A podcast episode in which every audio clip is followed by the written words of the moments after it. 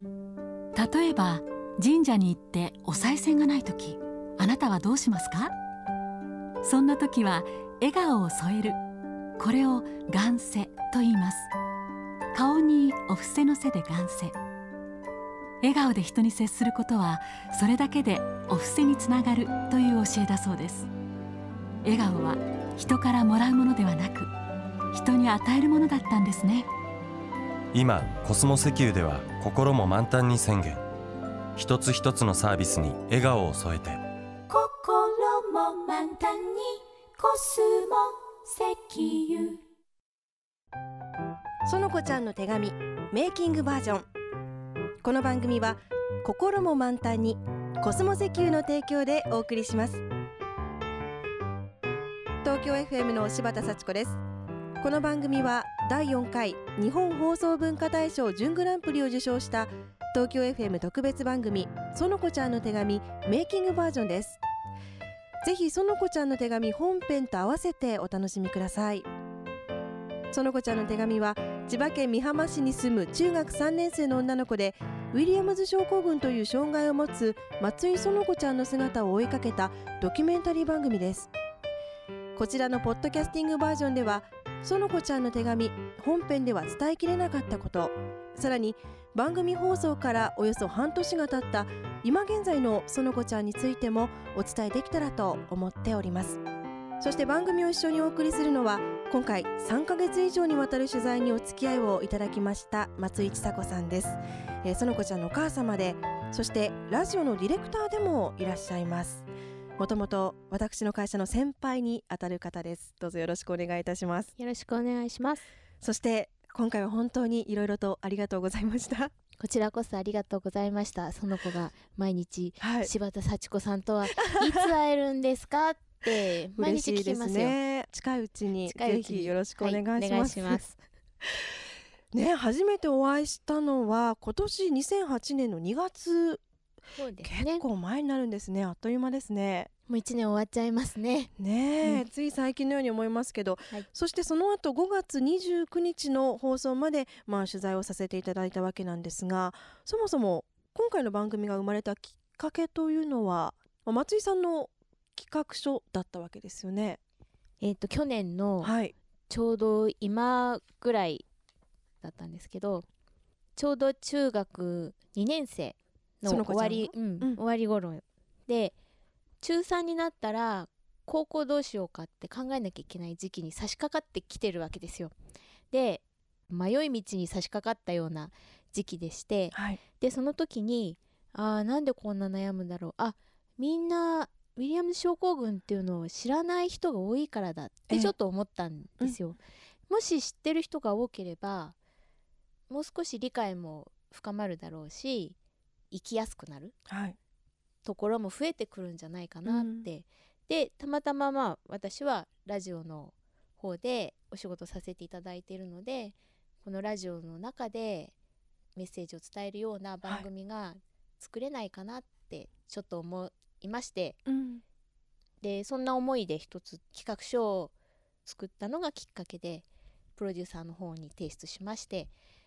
そしたら園子ちゃんをえー、取材させてくれと最初言われたので、はい、それについてまず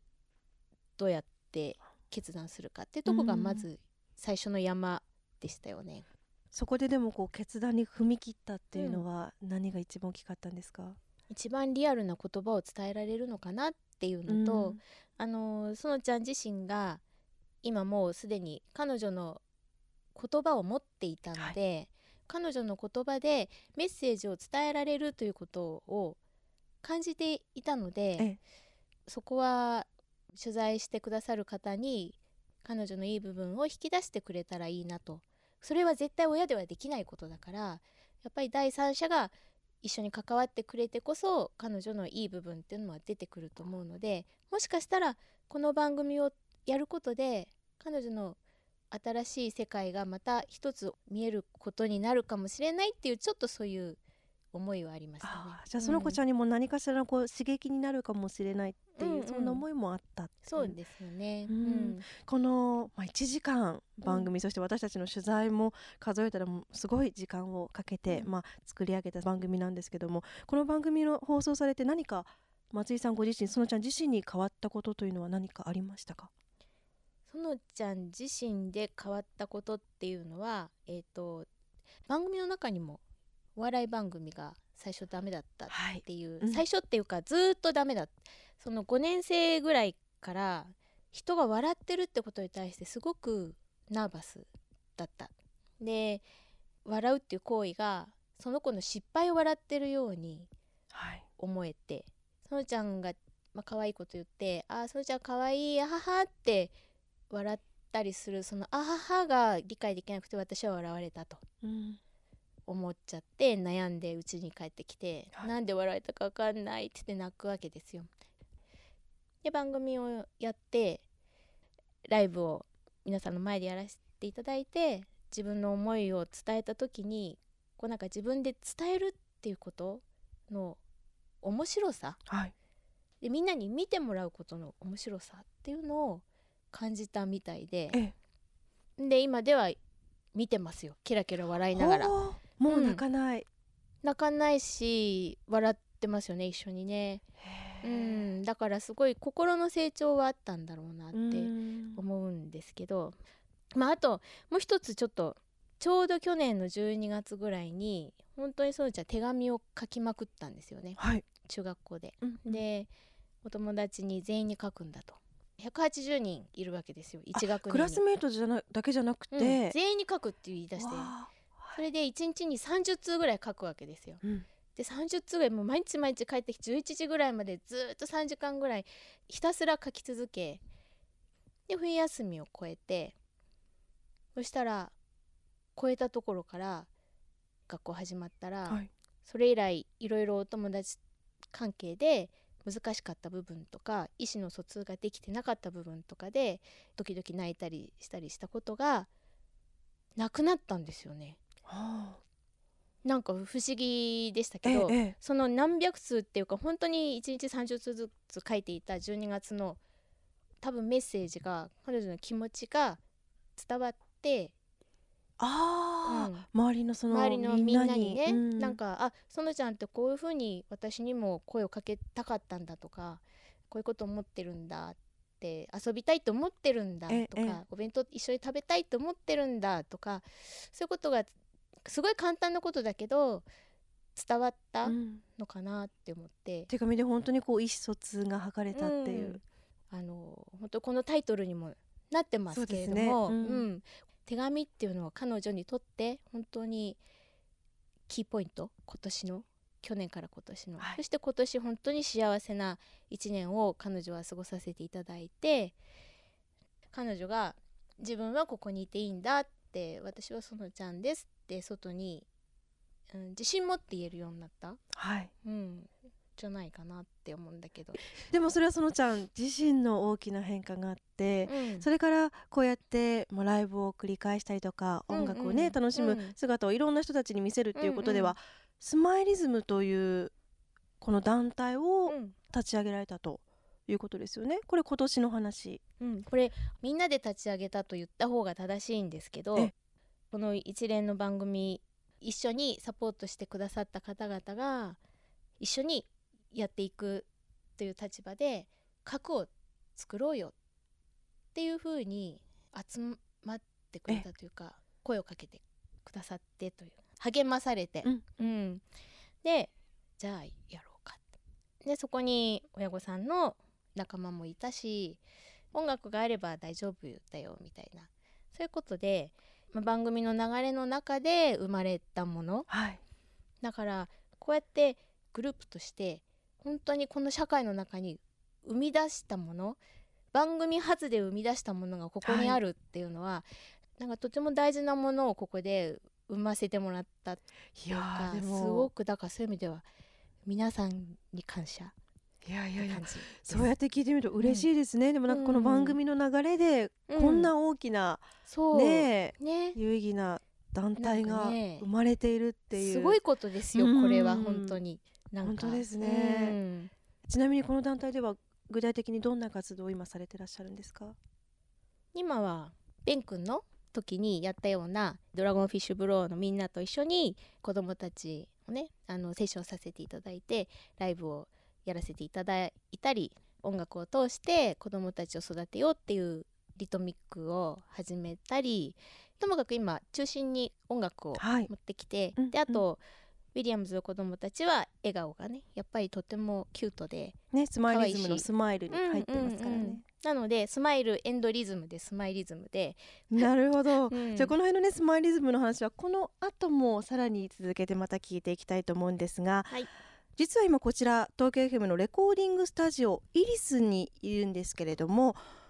こちらにいらっしゃるのはですねこの園子ちゃんの手紙の中でも登場していただいているバンドそして今松井さんのお話にも出てきましたドラゴンフィッシュブローの池田修二さんをお迎えしております。まずは一曲ぜひお願いします。えー、どうもこんにちは、えー、ドラゴンフィッシュブローの池田です、えー、それではまずこれは僕が園ちゃんとですね出会ってまあ本当このスマイリズムっていうぐらいね笑顔が素敵だなと思ってそんな笑顔を見て作った歌です。聴いてください。いつもの笑顔で。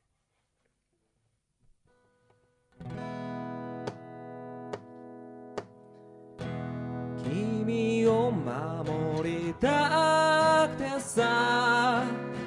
僕なりに頑張ってはみるんだけど空回って疲れた日はその笑顔に救われるんだ。守るつもりが。守られたりして君の強さを知った。そしてこれからもよろしくね。今動き出した君の時間が素晴らしい未来へと向かうよ。君だけが持つ優しい言葉で満たしておくれ。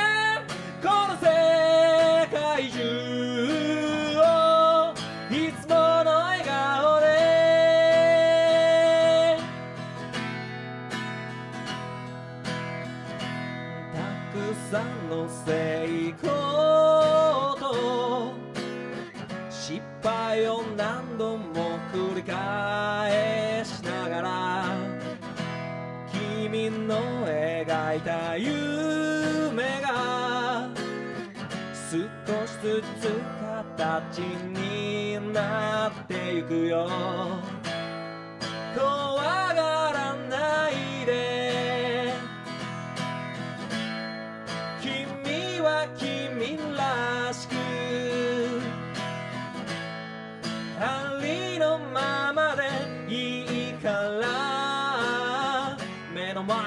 扉をさあノックして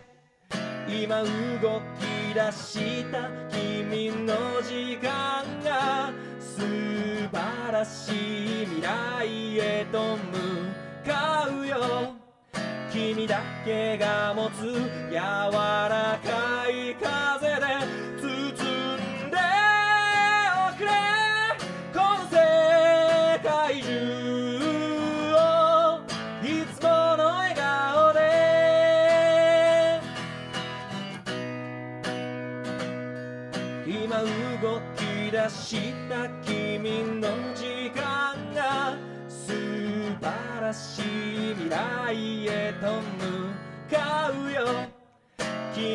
けが持つ柔らか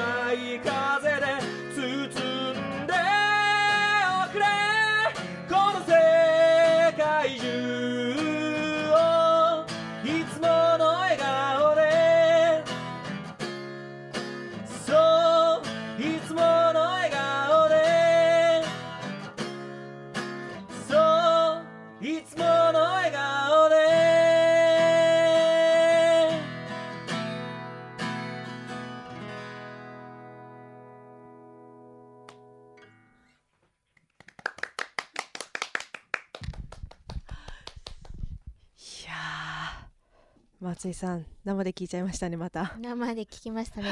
この曲を聴くとなんかいろいろこうあの時のことを思い出します私も。池田さんどうもありがとうございました。こん。なやってやられる燃えちゃう外でね。ねえ。大はしゃぎですけれども、あのー、ありがとうございました。ありがとうございまし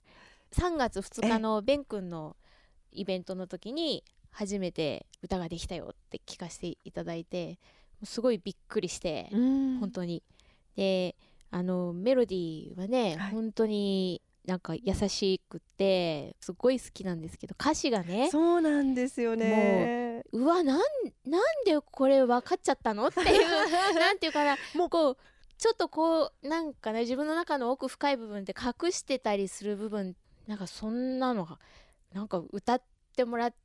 いやいやいや 歌の中に入っていて、うん、なんかびっくりしてああなんか本当にありがとうございます。じゃあお母さんもをもうならせるそんなね曲を本当に素敵な曲で。うんありがとう。ございました。ということで。はいということでここでね池田さんにもいろいろお話を伺っていきたいと思うんですがまず私もあのー、いろんなところで園子ちゃんを取材しているといろんな段階でこうドラゴンフィッシュブローの皆さんにお会いすることが多かったんですが初めて園子ちゃんと出会われたのはどの段階だったんですか？えー、3年ぐらい前になるんですけども、えー、僕らドラゴンフィッシュブローが東京 FM さんのイベントに出させてもらった時にですね、はい、えー、その時現場に松井さんも来てはって、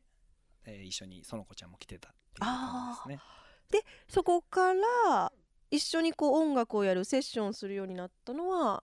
これは最近なんですよね？そうですね。それがあのベン君たちの来てた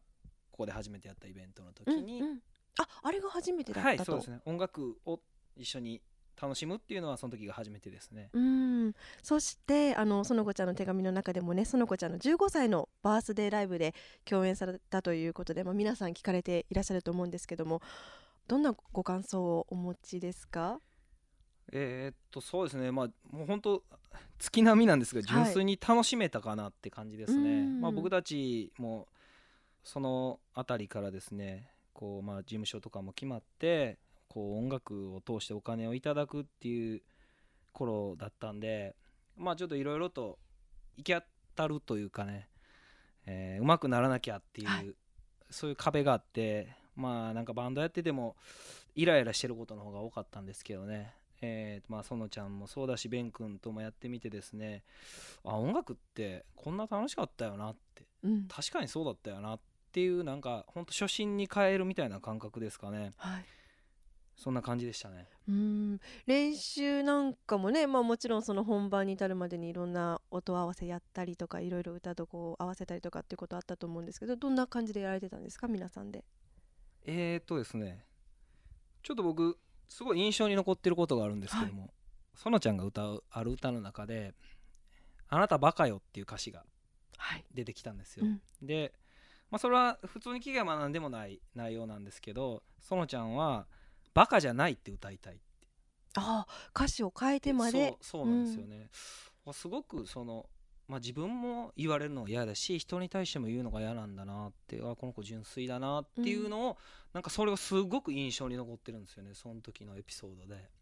信念が強いっていうのが、うん、なんかもうもう曲げたくないところは曲げないっていうすごい強い意志を感じましたね。それはね、うん、あそこは譲らなかった、うん、ね。でもそれをドラゴンの皆さんも一アーティストとしてそれを受け入れたっていう、うん、すごいな、まあ、僕はもう同じボーカリストとして、うん、ここまで歌にね、はい、信念を持って歌ったことあるかなって。ちょっとなんか学ばされましたね。あれはすごい印象に残ってますね、うん。うん、そしてこれから池田さんご自身そしてドラゴンフィッシュブローの音楽やご活動でこう目指していくところっていうのはどんな？えっとですね。これはうちのメンバーが言ってたことなんですけどもこうイリアムズの子供たちとね触れて、まあ、医学的には病。でも俺的には個性だ。俺はそれすごいいい言葉だなって思ったんですよ。なんでねまあウィリアムズに限らずこういろんなことを抱えてる人たちがいてでも世の中って全部障害ですから病気ですからって一括りにしちゃうじゃないですか、はい、なんかそんなんじゃなくてなんかもっとこの子だったら何ができるんだろうとかこの子だからできることがあるんじゃないんだろうみたいなねそういう世の中が受け皿を広げていけばきっといろんな人が住みやすくなると思うんですよね。まあそんな中に本当僕たちの音楽がねそれを手助けするようなものであるならねそれはすごく意義のあることだと思うしそうなれるようにねまた歌も作り続けていきたいなと思います。はいスマイリズムにも参加されていらっしゃるっていうことですよねドラゴンフィッシュの皆さんはね。サポートしていただいてありがとうございます。正規メンバーです。ありがとう。じゃあきっとそのちゃんの成長もずっと見続けていかれるんでしょうね。てください、はい、お願いします、こちらこそよろしくお願いします。ではそんな池田さんにですねもう一曲お願いしたいと思います。ではよろしくお願いします、えー、それではもう一曲聴いてください。ドラゴンフィッシュプロで君が好き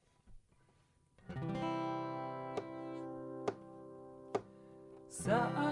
大限の想像力で未来を思い描いてみたらそこに君がいたよ。そこに君がいたよ。隠しめいた予想図が浮かぶんだ。だけじゃ手に入れられないものがたくさん溢れているからね。とても幸運な君に出会えてそして僕を愛してくれたこと。晴れた日は空にい思いを歌うでしょう届きますか？君が好き。ああ君が好き。ただそれだけです。思わぬことで君を傷つけてうまく行かない時が来たってちゃんと向き合って話し合えるようなそんな二人でいたいと思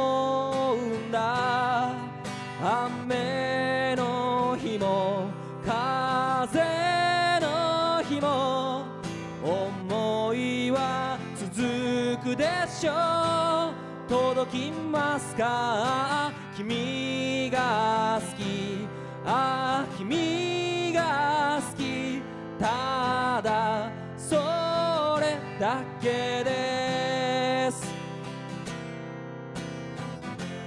目の前に続く道の先に幸せけれどこの道を君と歩くことが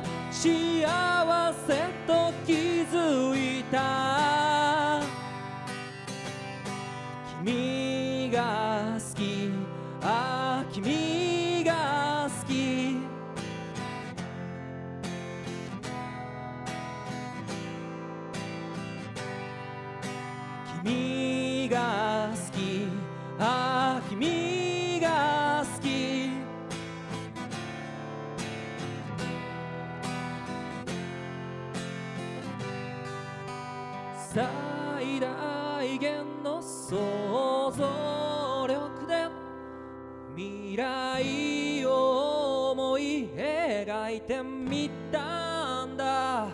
そこに君がいたよ。そこに君がいたよ。隠しめいた予想図が浮かぶんだ。晴れた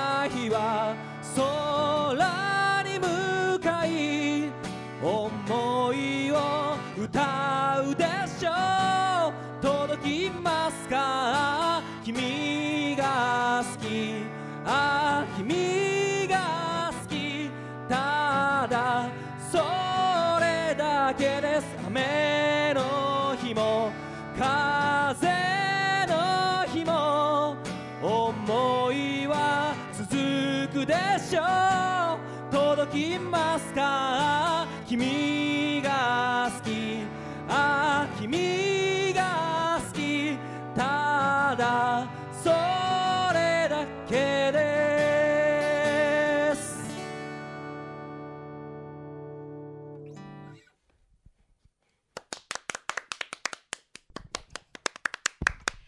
池田修司さんありがとうございました。お送りした曲はドラゴンフィッシュブローで君が好きでした。園子ちゃんの手紙メイキングバージョン。前編はここまでとなりますが松井さん池田さんにはこの後もご登場いただきますのでどうぞお楽しみに。